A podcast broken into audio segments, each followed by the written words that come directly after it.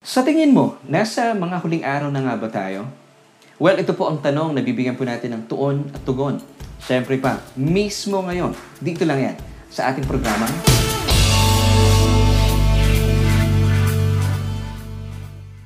Hello everyone! Isang mabiyaya at mapagpalang araw po ang aking pagbati. And uh, maraming maraming salamat po once again for joining me. Dito po yan sa ating programa kung saan ay naghahatid ng tuon at tugon sa ating bawat tanong. And this is Solution with me. And my name is Laverne Duhot. Ako po ang inyong makakasama at kasakasama mula ngayon hanggang mamaya. So matili po kayo nakatutok at nanonood at tinitiyak ko po na kayo po yung mapapagpala sa ating mga pag-uusapan. So muli po ang aking pagbati saan man po kayong panig ng daigdig naman sa mga oras na ito. Good morning, good afternoon, and good evening. Maraming maraming salamat po sa inyong patuloy na pagsama sa akin at sa mga kababayan po natin sa buong Pilipinas at sa buong Mega Manila. Ang akin pong pagbati ay isang mapagpala at mabiyayang gabi dahil tayo po ay napapanood every night at 7.30 via Facebook Live. So thank you so much for joining me at dalayan ko po na manatili po kayo nakatutok at nanunood dahil napakaganda po na ating mga pag-uusapan at tatalakayin bilang paghahanda at pagpapayaman po ng ating kamalayan sa mga kaganapan sa araw pong mga daraan at mga magdaraan pa. At uh, naisin po ng Diyos na tayo po'y handa at uh, patuloy po napapagyaman ang ating kamalayan.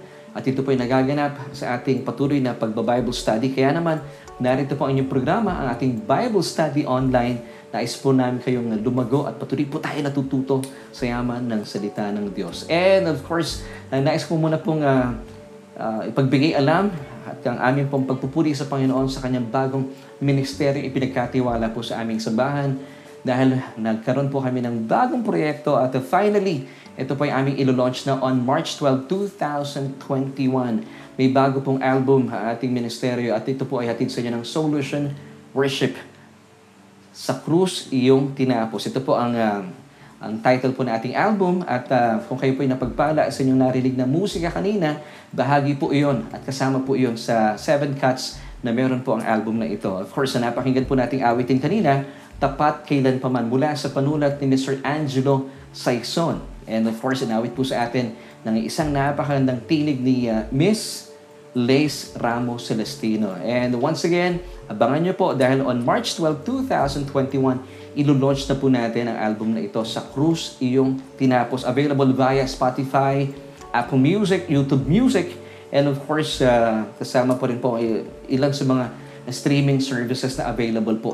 At uh, maraming maraming salamat sa Panginoon sa opportunity na ito na maipahayag po natin ang uh, mensahe ng Ebanghelyo dahil ang album po ito ay tumutukoy kay Kristo at sa kanyang mga tinapos na gawa sa krus ng Kalbaryo. Once again, ang title po ng ating album ay Sa Krus iyong tinapos. At kabilang po yung awiting na pakinggan natin kanina. At dalayan ko po na kayo po ay napagpala. So maraming maraming salamat at alam ko pong kayo po ay magiging kabahagi natin sa paglulunsad ng album na ito. Once again, March 12, 2021, sa Cruz Iyong Tinapos ay uh, available na po via Apple Music, YouTube Music, and Spotify, and other streaming services. So purihin po ang Panginoon sa Kanya po ang lahat ng papuri. And as we move on, gusto ko munang i-welcome po ang mga kababayan po natin. Yes, ikaw na first time marahil na nakasama po namin sa ating programa.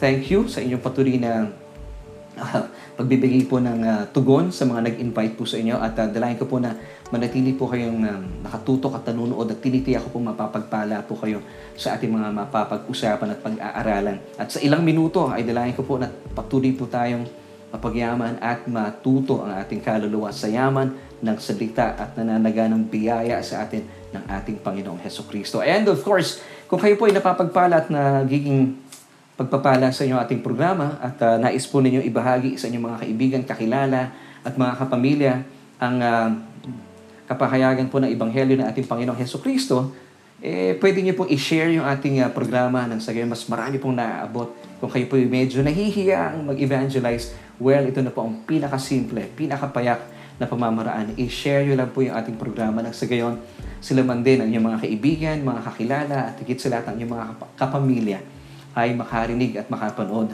ng uh, mga nan- nananaga na kapahayagan ng Ebanghelyo ng ating Panginoon. Ito po ay uh, ah, kagalakan ko na tayo po ay magkakasama, iisang diwa sa pagbabahagi ng salita ng Diyos. So maraming maraming salamat po sa inyong patuloy na pagiging kaagapay at kapalikat sa gawain ng Solution with Laverne Duhot. And tuloy-tuloy na po tayo sa ating mga pag-uusapan. At ngayon nga pong araw pong ito, nagpapasalamat tayo sa Panginoon dahil isa na naman pong bagong linggo at dahil bagong linggo, bagong araw, bilang pasimula, ay uh, meron po tayong magandang pag-uusapan. And of course, sa ating pong topic for tonight ay pinamagatan. And now, the end is near. So, sasagutin po natin sa episode natin.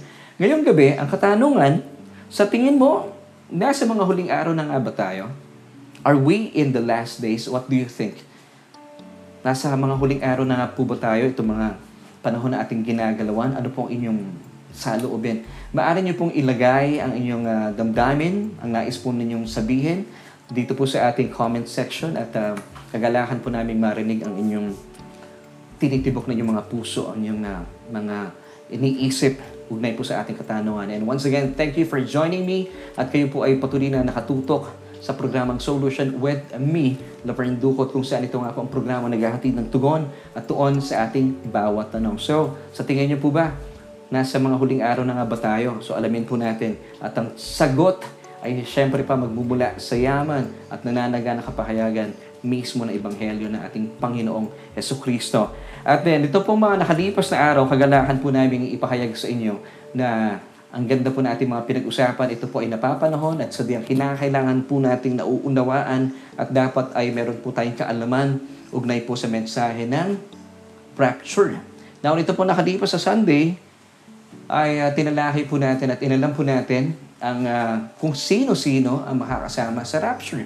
Kung hindi po niya napanood yung ating uh, pananabahan itong Sunday, punta lamang po kayo sa ating fan page Solution Grace Church at uh, pwede niyo pong panoorin dahil hindi naman po natin binubura doon ang ating pananambahan. At tinalaki po natin at kung gusto niyo malaman sino ba ang makakasama sa rapture, who will be raptured. Di po yung episode po natin itong nakalipas sa Sunday at uh, tinalaki po natin at inalam po natin ang marami mga bagay at itinuro sa atin ng Panginoon. At ilan po sa mga tinalaki po natin dito ay uh, bilang pagsisimula ay pag-usapan po natin dahil may kinalaman po ito sa kabuuan ng ating episode sa araw pong ito. So napag-alaman po natin itong Sunday na kung bakit marami po mga mana ng palataya, maraming mga Kristiyano, maraming mga born-again Christians Yes, marami po sa mga kapatiran po natin sa ngayon ang troubled. Pag sinabing troubled, ay these people are exhibiting emotional and behavioral problems or mas maunawaan po natin sila po ay worried or balisa. Yung bang ang puso nila ay balot ng takot at pangamba. Alam niyo kung bakit? Dahil po meron po magandang paalaala sa atin ng Panginoong Heso Kristo. At meron po siya ibinigay, I believe this is an uh, imperative statement.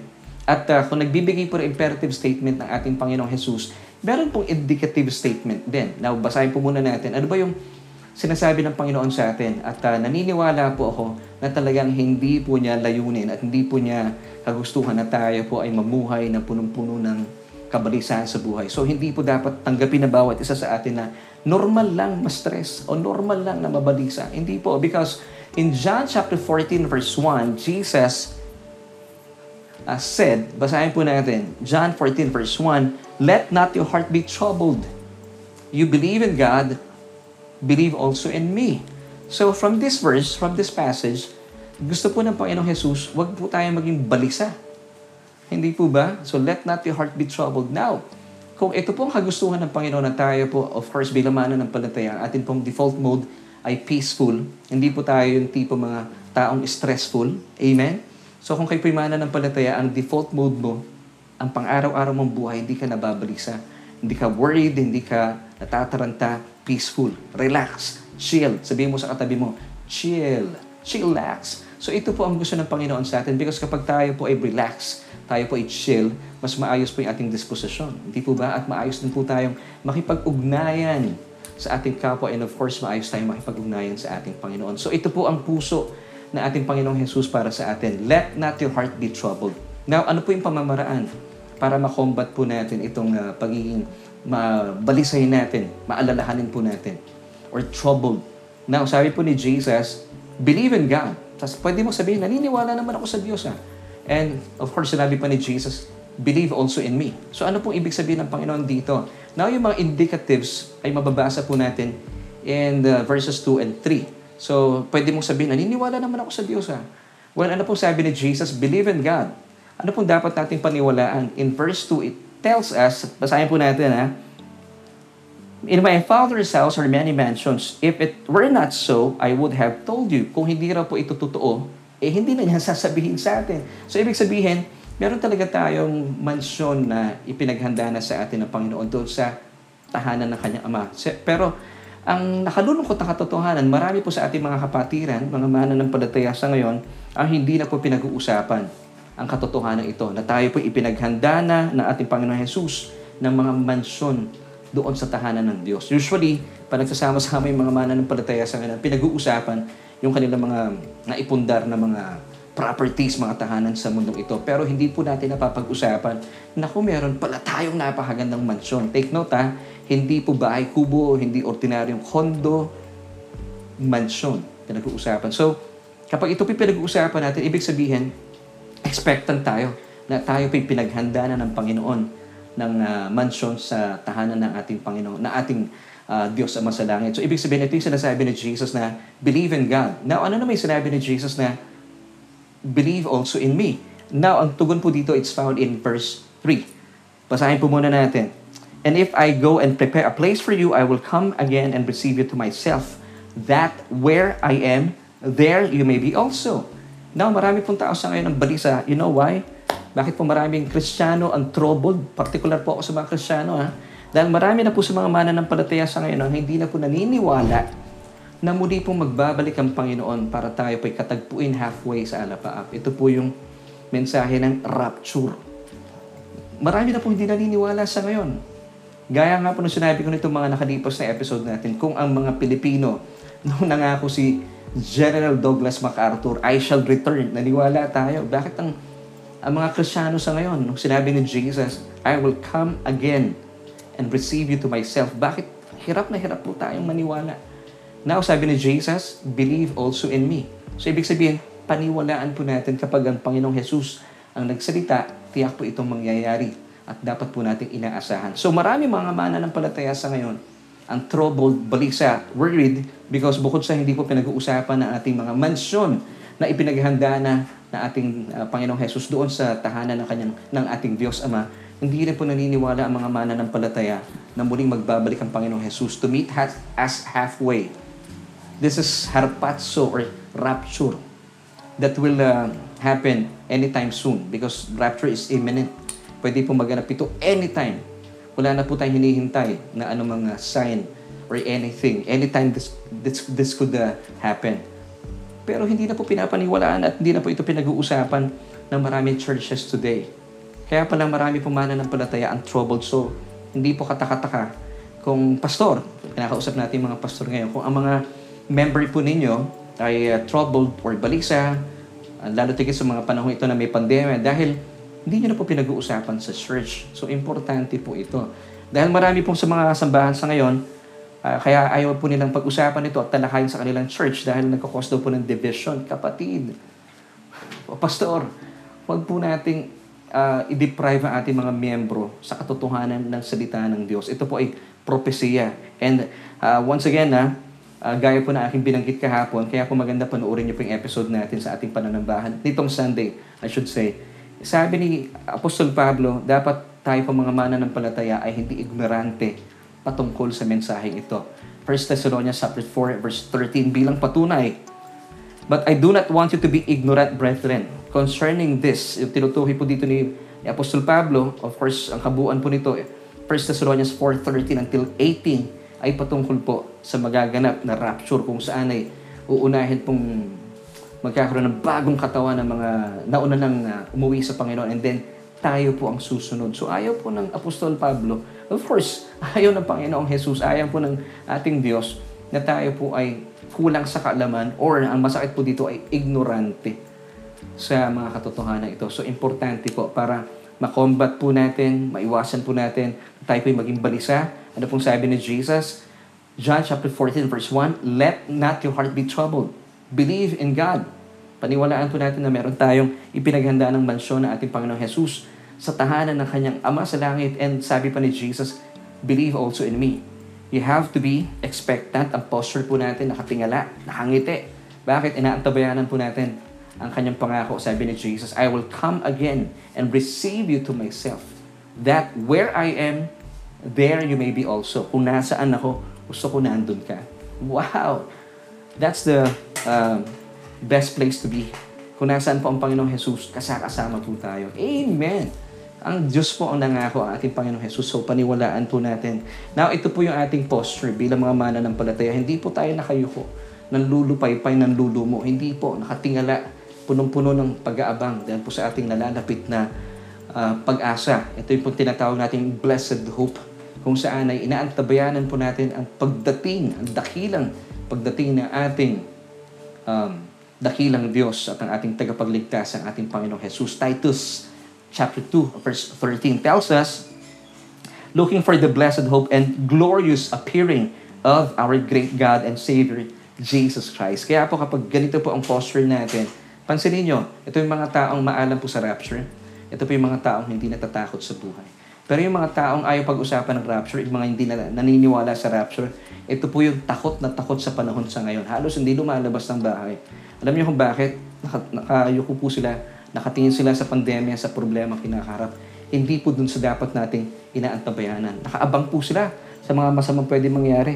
Pero tayo po mga mana ng palataya, posture natin, nakatingala, nagaantabay sa, sa ating araw na pinakaasam-asam.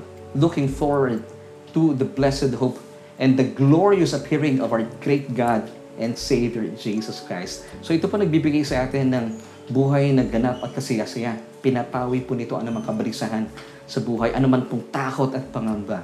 Amen! So, tuloy-tuloy po tayo sa ating mga pag-uusapan. At sa ating pong episode sa ngayon, since sa ating pong katanungan, are we in the last days? Sa tingin mo ba ay nasa mga huling araw na po tayo ng ating panahon? What do you think? So, pwede niyo pong muling isulat or ilagay po sa ating comment section na inyong sa loobin. Nasa huling mga araw na po ba tayo? Ano po sa tingin niyo dahil sa mga kaganapang ito? Pero, alam niyo, hindi po tayo mahuhula. Hindi po tayo magbabase sa pananaw ni, uh, ni ganito, ni ganyan. Hindi po. Babalik at babalik po tayo para hanapin po ang tugon sa ating tanong mismo sa salita ng Diyos. At para matuntun at mabigyan po natin ng tuon ang katanungan po natin, eh alamin po muna natin kung paano pong pilangin ng Diyos sa ating bawat araw at taon sa ating panahon. So, para po magkaroon po ng dinaw ating mga pag-uusapan at alamin natin, ano sa tingin mo, nasa mga huling araw na nga ba tayo? So alamin natin, are we in the last days? What do you think? So alamin po natin, paano bang binibilang, ano bang sistema, ano bang pananaw ng Diyos, ugnay po sa ating bawat araw at taon sa ating panahon. 2 Peter chapter 3 verse 8 tells us, importante po ito mga kapatid, ha? samahan niyo po ako, magbasahin po natin po ito. But beloved, do not forget this one thing, that with the Lord one day is as a thousand years, and a thousand years as one day. So dapat po, da, uh, sabi na talata, Beloved, do not forget this one thing. Nasa sa Diyos, ang kanyang isang araw ay isang libong taon sa ating mga tao. Now, meron po isa napakagandang panalangin na dapat po natin ipinapanalangin, I believe, every single day na dalayan ko po, as we uh, read this passage, ay gawin po natin panalangin ng sa gayon ay lumalago po yung ating karunungan mula sa ating puso. Psalm chapter 90 verse 12 tells us, So teach us to number our days that we may gain a heart of wisdom. So gawin po natin panalangin po sa Panginoong Jesus, sa ating Diyos. Panginoon, tulungan mo kaming bilangin ang aming bawat araw nang sa gayon ay magkaroon po kami ng karunungan mula sa aming puso. Ano kaibahan po nito? Bakit sabi po ng talata ay that we may gain a heart of wisdom? Dahil ang mundo po natin sa ngayon, may wisdom of course, pero kapag ang mga tao po'y punong-puno ng wisdom galing sa mundo, pansinin nyo, kapag bago mo malaman ng karunungan ito, you have to pay huge amount of money. Di ba? Pero kapag ang wisdom po na galing sa Diyos, ito po ay nagmumula sa puso ng tagapagturo. You don't have to pay anything. Ibinibigay po ito sa inyo ng mga pastor na nagmamahal sa katotohanan. At ito po ang ginagawa natin sa ating programa. Kung meron po tayong mga kapahayagan, libre po itong ibinabahagi po sa inyo ng inyong lingkod. So, sabi po muli ng talata, basahin po natin Psalm chapter 90 verse 12. So teach us to number our days that we may gain a heart of wisdom. So the more po tayong napapagpala ng kapahayagan, kagalakan po natin ibinabahagi po ito. Ang puso ng karunungan na um, na natatamasa po natin mula po sa karunungan ng Diyos ay naisin po natin itong ibinabahagi sa ating mga kaibigan, kakilala at mga kapamilya. Amen. So going back po sa ating uh, key verse for today, it's found in 2 Peter chapter 3 verse 8. Alam niyo po, naisin po ng Diyos na alam po natin bilangin ang mga araw po sa ating mga buhay para hindi po tayo nangangapa sa dilim.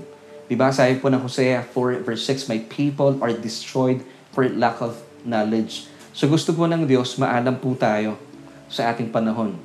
Marunong po tayong bilangin ang ating bawat araw sa pananaw po, sa mata ng Diyos. Ang sa gayon, hindi po tayo nangangapa sa dilim. Ika nga, eh, pag nangapa ka sa dilim, ang tendency nito pwede kang matapilok, madapa. At syempre pa, pag na, nadapa ka, nasaktan ka, pwedeng mabago kang ulo mo, maapektuhan po yung ating isipan. Ayaw po ng Diyos yon. So going back to 2 Peter chapter 3, verse 8. But beloved, do not forget this one thing.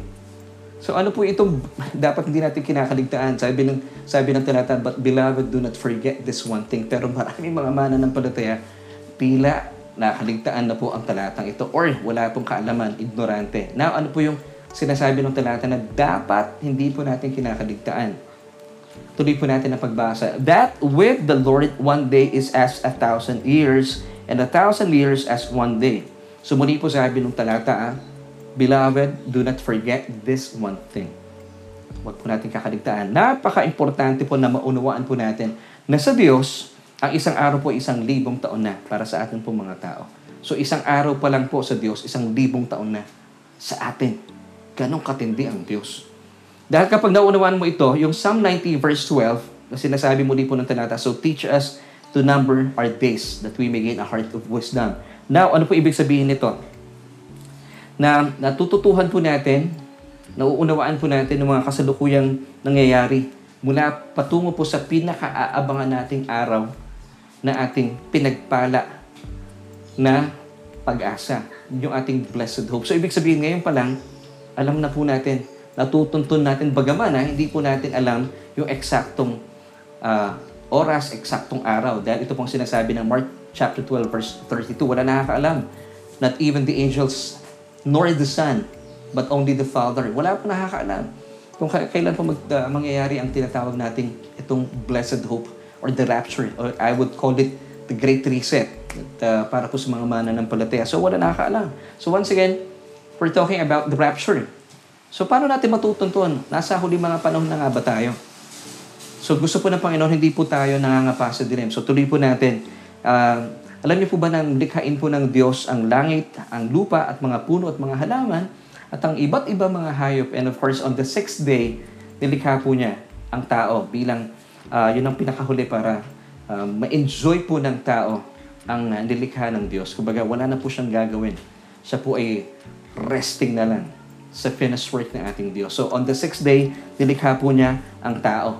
Mababasa po natin sa Genesis chapter 1, verses 26 until 28. Then, after the sixth day, of course, yun po yung seventh day kung saan lahat po ay tinapos na po ng Diyos.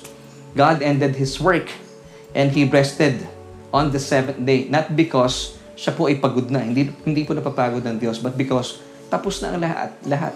It is done. It is finished. So, nagpahinga na po ng, ang Diyos at itinalaga po niya ang araw na ito bilang rest day niya. So, the, the holiest thing you could do is uh, you have to rest. Kaya pala, every time po na walang pasok, no, tayo po namamahinga. Ang tawag po dito ay holy day. Banal na araw. Rest day. Amen. So, on the seventh day, nagpahinga po siya. Now, ito po yung napakaganda po nating uh, basahin at uh, bilang patutuo. Genesis chapter 2 verse 2. And on the seventh day, God ended His work which He had done, and He rested on the seventh day from all His work which He had done. Now, FYI mga kapatid, alam niyo po ba na mula po sa panahon ni Adan hanggang sa panahon po ng ating Panginoon Heso Kristo, nang siya po ay nagmiministeryo pa dito sa lupa, ito po ay nasa apat na libong taon na nakakalipas. Now, mula po sa panahon ng ating Panginoong Jesus, nang siya po ay nagministeryo sa lupa hanggang sa kapanahunan natin sa kasalukuyan, ngayong 2021 ay halos nasa dalawang libong taon na nakakalipas. Kung susumahin po ang uh, na libong taon mula kay Adan hanggang sa ating Panginoon Heso Kristo, At uh, syempre pa sa panahon na ating Panginoon Heso Kristo hanggang sa panahon natin sa ngayon ay na sa anim na libong taon na ang nakakalipas. At uh, ayon nga po sa Hebrew calendar, nasa 5,781 years na po ang mundong ito. So ito po ay bilang uh, patutuo na mali po ang tinutukoy na marami po mga tao sa ngayon na bilyong taon na rin po ang existence ng mundong ito. Hindi po ito totoo. So muli po, kung susumahin natin ng ang lahat po ng uh, mga taon mula sa panahon ni Adan, sa panahon natin sa kasalukuyan, ito po ay halos na sa uh, anim na libong taon na. Or to be exact, ayon po sa Hebrew calendar, nasa 5,781 years na po ang existence ng mundo. So gaya po ng pahayag sa atin ng Psalm 90 verse 12, So teach us to number our days. Why? That we may gain a heart of wisdom. So naisin po ng Diyos na tayo po bilang mga mananampalataya. Hindi po tayo nangangapa sa dilim. Ibig sabihin tayo po ay maalam sa plano at pakay ng Diyos at patuloy po nating matunton. Tayo po ba ay nasa mga huling panahon na sa ating panahon sa ngayon? So di ba? Ito po yung distinction natin sa mga unbelievers. Ito po yung kakaibahan natin, yung benepisyo meron po tayo mula po sa mga tao sa mundong ito.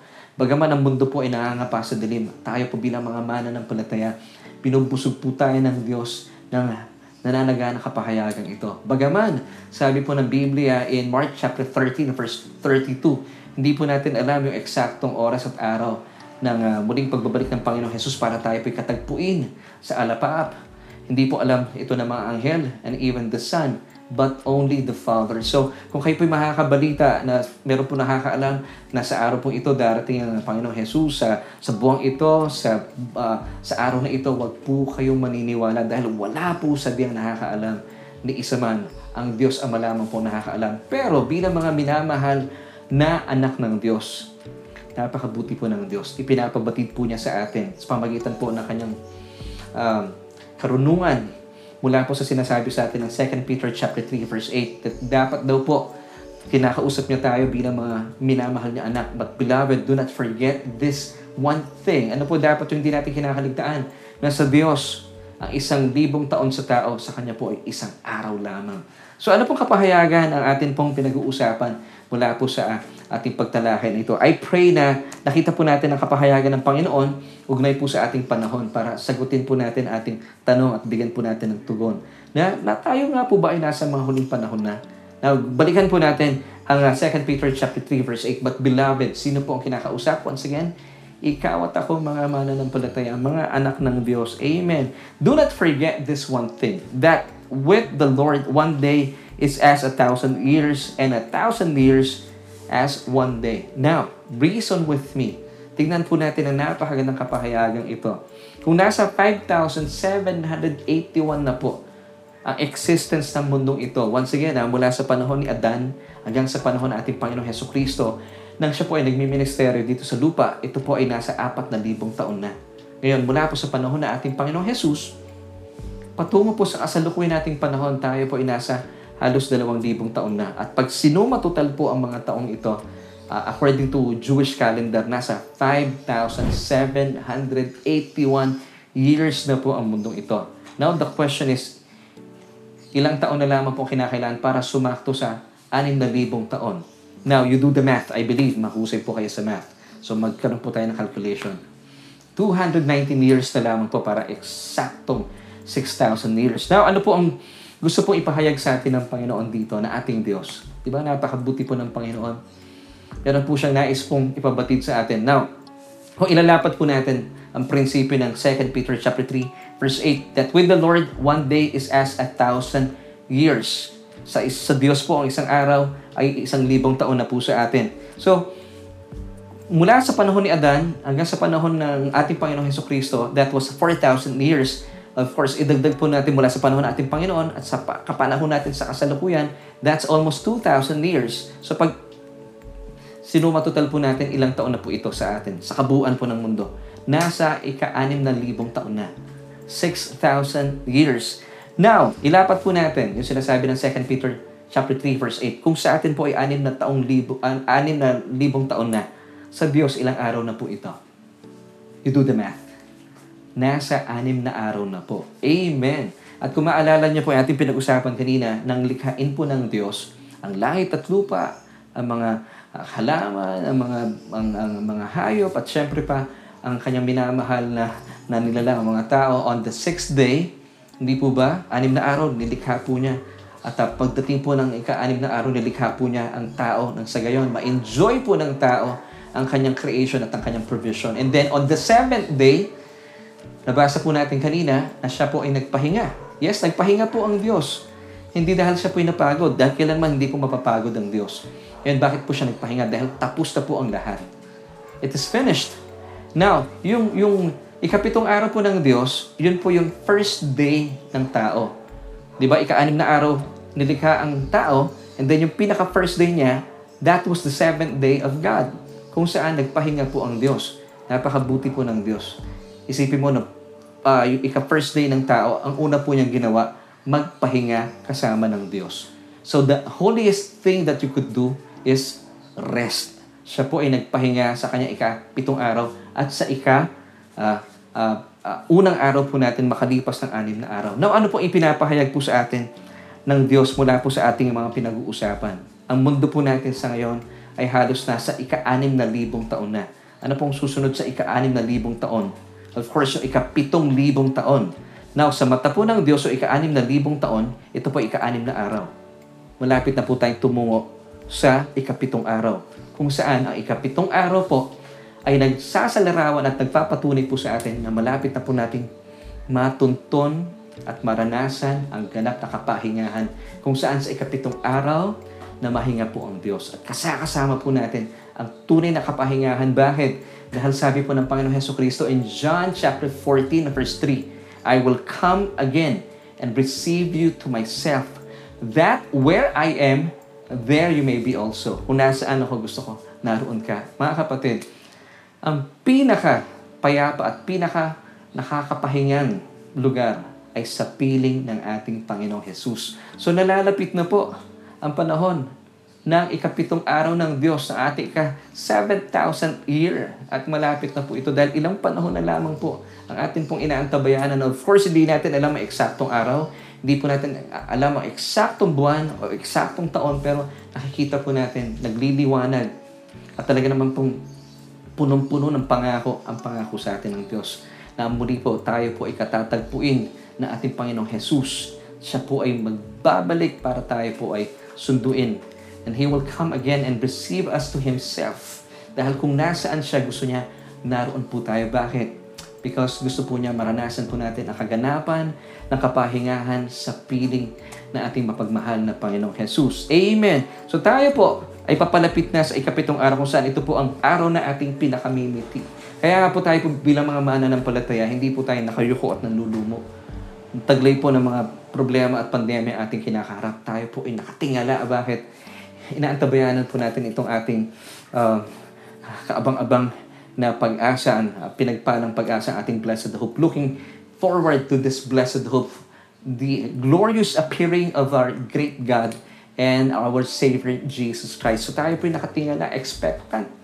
At kapag tayo po'y nakatingala, di ba, napapansin niyo po, kapag tayo po'y meron pong kapahayagan, ugnay po sa rapture, ano man pong kabalisahan, ay pinapawi po ng Diyos. Ano man pong yung ating takot at pangamba, ito po ay sadyang natutunaw. Bakit? Hindi nga po tayo nakayuko at nanlulumo at nanlulupaypay. Pagkus tayo po'y nakatingala at patuloy po natin inaabangan itong napakagandang araw na ating pag-asa, ang ating blessed hope at tinaantabayanan po natin ang muling pagbabalik para katagpuin po tayo ng ating Panginoong Jesus at makapiling niya ng magpasa walang hanggan. Amen. Ito nga po yung ating blessed hope na inaantabayanan according to Titus chapter 2 verse 13. Narito po ang pangako po sa atin ng Panginoong Jesus na dapat po nating panghawakan. 1 Thessalonians chapter 4 verse 17. Then we who are alive and remain shall be caught up together with them in the clouds to meet the Lord in the air, and thus we shall always be with the Lord. Amen. Ang mangyayari po dito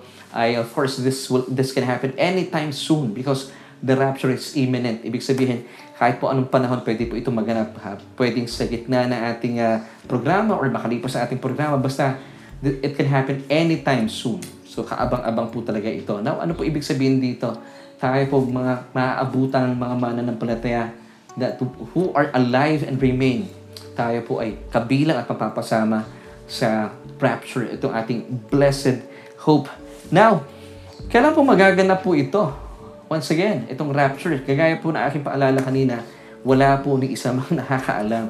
Kaya po talagang nag-iingat po tayo. Kung meron po nagsasabi, napapanood nyo na, on this day, magaganap ang rapture.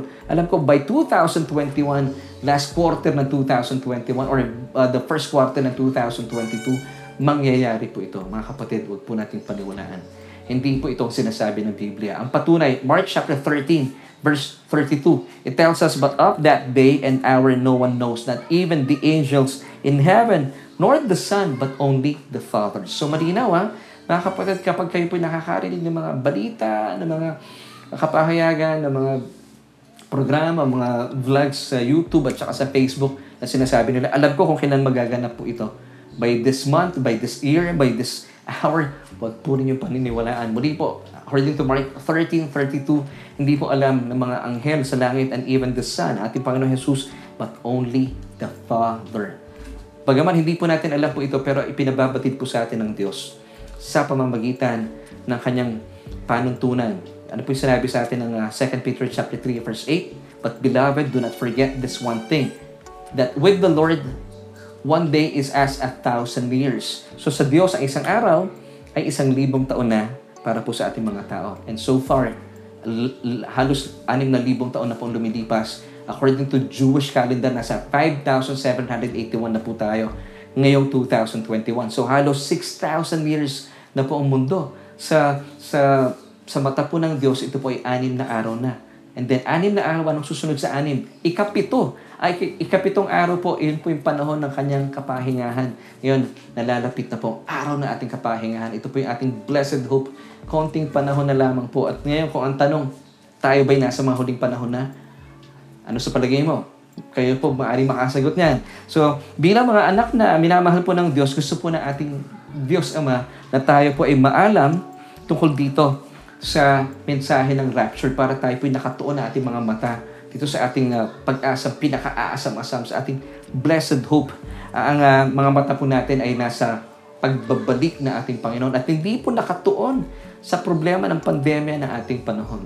So ito pala yung susi, eh, no? sa mga kapatiran po natin ng lulupaypay, ng lulumo at nalulungkot. Huwag po kayong tumingin sa mundo. Itingala niyo po ang inyong mga ulo at tingnan po natin ang pagbabalik ni Kristo. Nang sa gayon, muli po sabi ni Jesus in John chapter 14 verse 1, Let not your heart be troubled. Believe in God.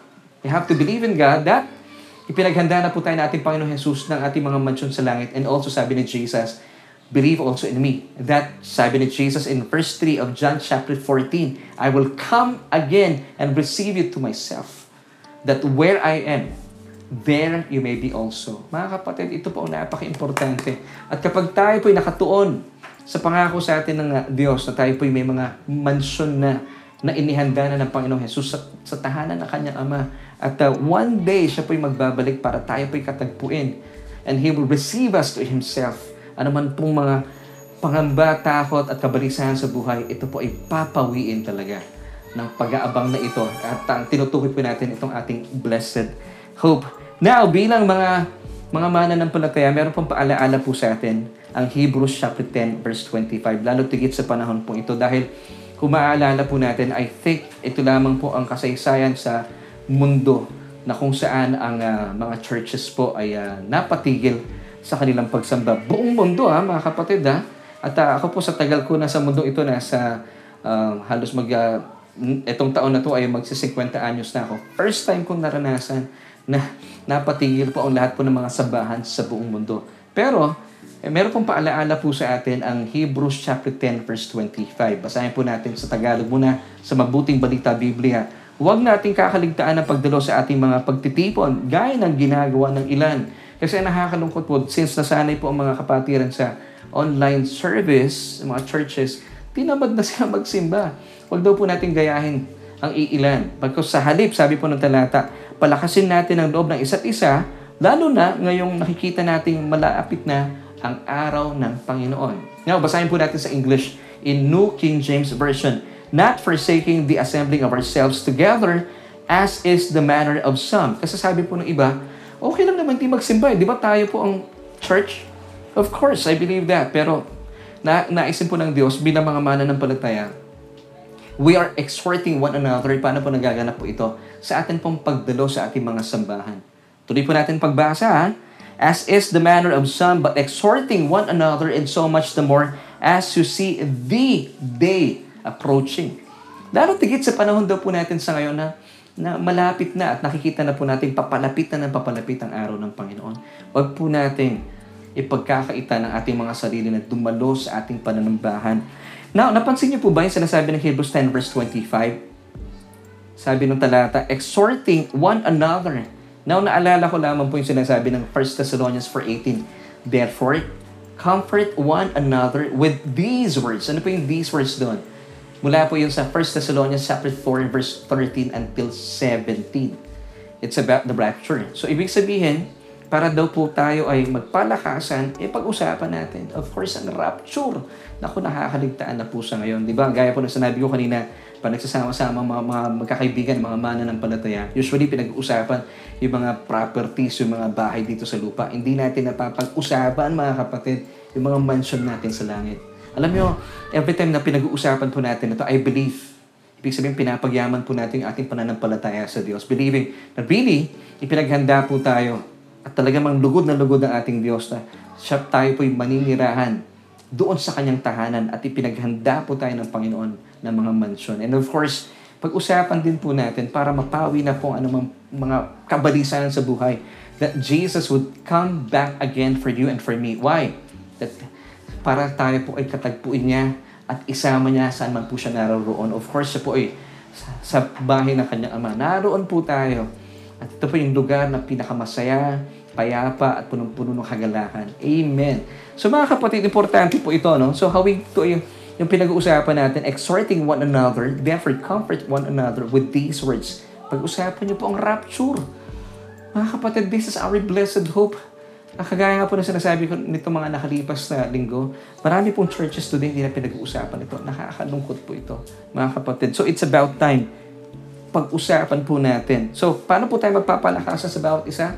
Pag-usapan po natin ang mga kaabang-abang ng mga pangyayari sa darating na panahon. Malapit na po ito. Lalo tigit ha, mga kapatid, huwag daw po natin kakaligtaan ang pagtitipon natin, ang pagdalo natin sa ating bahay-sambahan. Lalo tigit sa panahon ngayon na nalalapit na po ang araw ng ating Panginoon. At kapag nangyari po ito, Lagi po natin pinag-uusapan, tayo po nagpapalakasan, at pinag, uh, tinatalahay po natin, tayo po mga pastor, ang mensahe ng rapture, ano man pong kabalisahan ay mapapawi. Amen. Ito po ang susi, mga kapatid. Kaya, kung kayo po ay pastor, isaalang-alang niyo po ang katotohanan ito.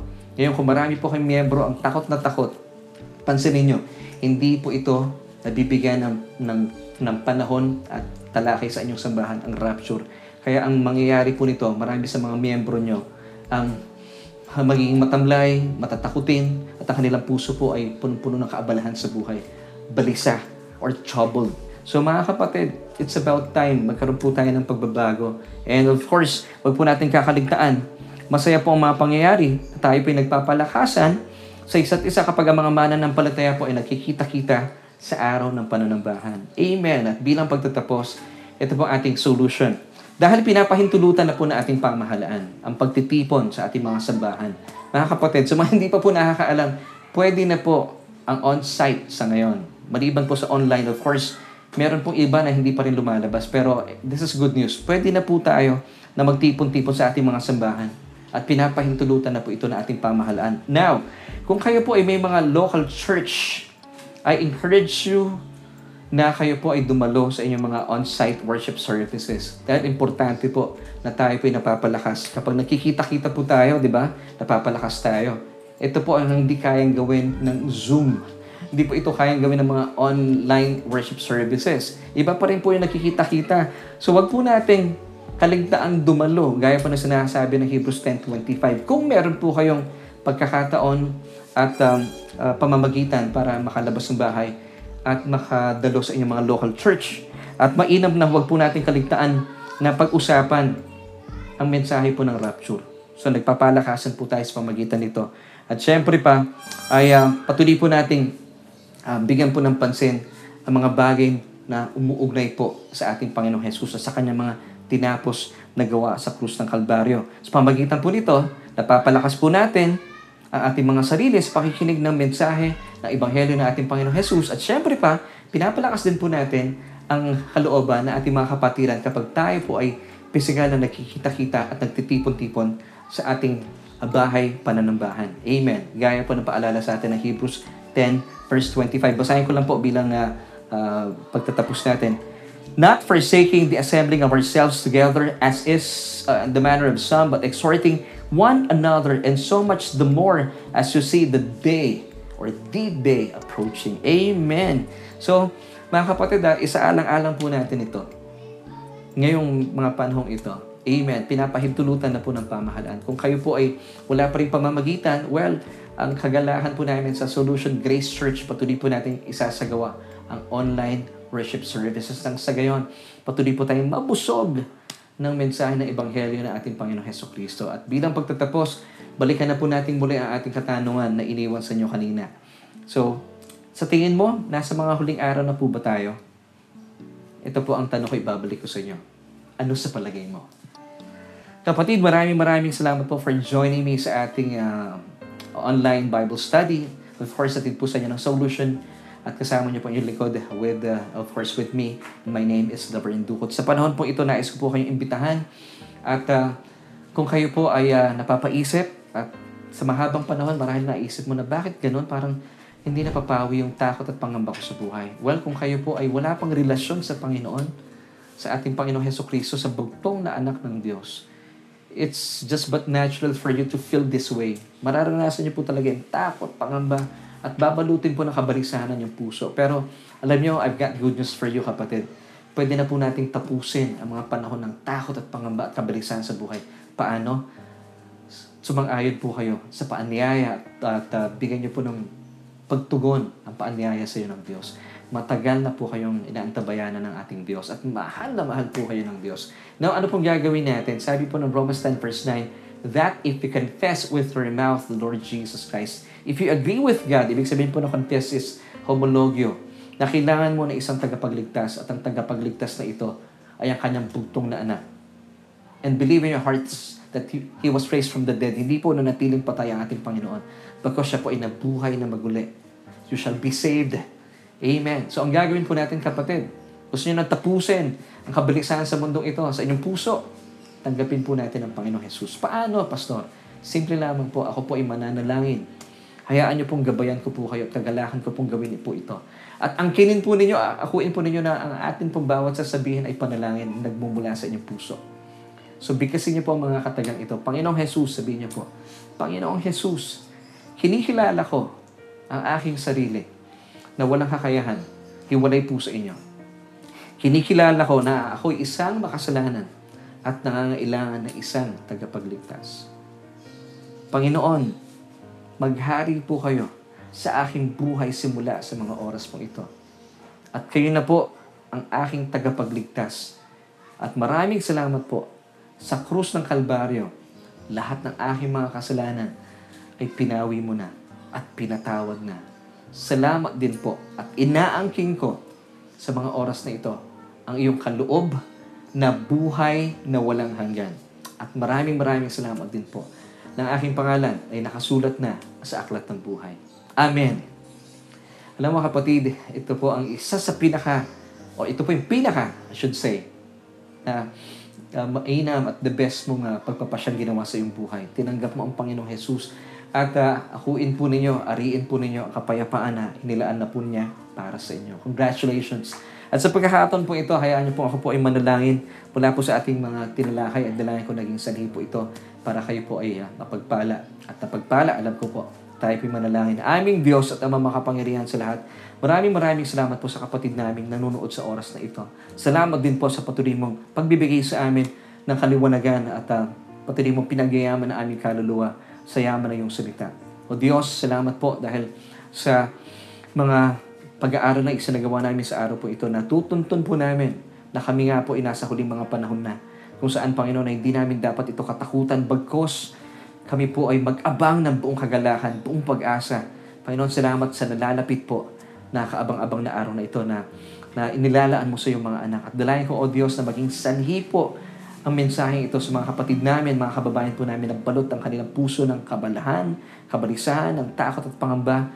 At dahil po sa mga katotohanan ito, sila po ay mapapalaya na ng iyong biyaya. Salamat, O Diyos, sa mga katotohanan ito na siya nagbibigay sa amin ng ganap na kapahingahan, kapayapaan, at kagalahan sa aming buhay. O Diyos, abutin niyo po ang kapatid na ito at patuloy po siya mapalaya sa mga katotohanan ng iyong mga salita. Ito po ang aming panalangin at pagpupugay at pagsamba at pasasalamat sa matamis sa pangalan ng aming Panginoong Jesus. Lahat po tayo magsabi ng Amen at Amen.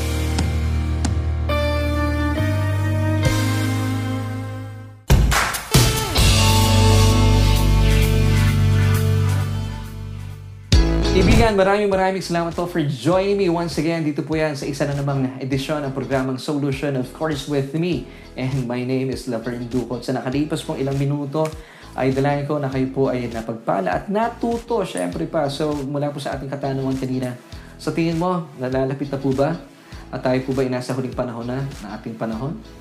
Well, nasagot po yung ating tanong, di ba?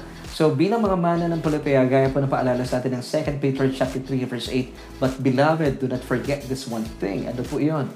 Na sa Diyos, ang isang araw sa Kanya, isang libong taon na sa mga tao. So, kung susumahin natin ang panahon, ang mga taon, itong mga nakalipas na panahon, nasa ika anim na, anim na libong taon na po tayo. Sa Diyos, nasa ika-anim na araw na po iyon.